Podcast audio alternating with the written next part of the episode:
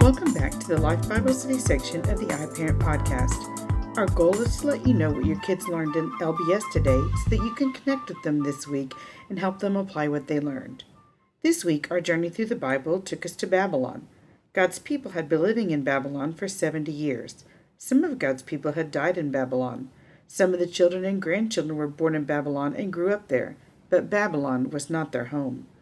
Before the people of Judah were exiled, God had spoken through the prophet Jeremiah and said that they would be captives in Babylon for 70 years.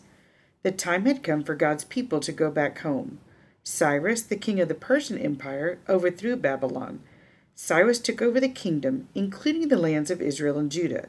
In the following year, the Lord did something miraculous in Cyrus's heart. He prompted Cyrus to issue a decree. All the Jewish exiles are free to return to their ancestral homes. The exile was over. God's people were free to return to their own land. The first group of Judean exiles returned home under the leadership of Zerubbabel. Ezra 2 65 and 64 says nearly 50,000 people traveled back to Judah. When they got to Jerusalem, they began working to rebuild the temple that the Chaldeans had destroyed. Zerubbabel led God's people back to the temple to rebuild it. The temple was the place where God had met with his people on earth.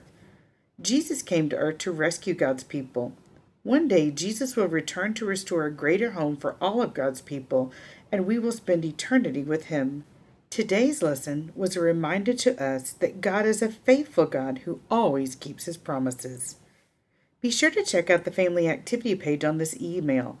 This week includes a fun family activity that includes goodies and a visit to a police or fire station and a chance to tell those faithful servants about our faithful God.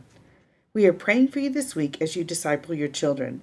Know that we're here for you, we love you, and we consider it an honor to serve the families of First Kids.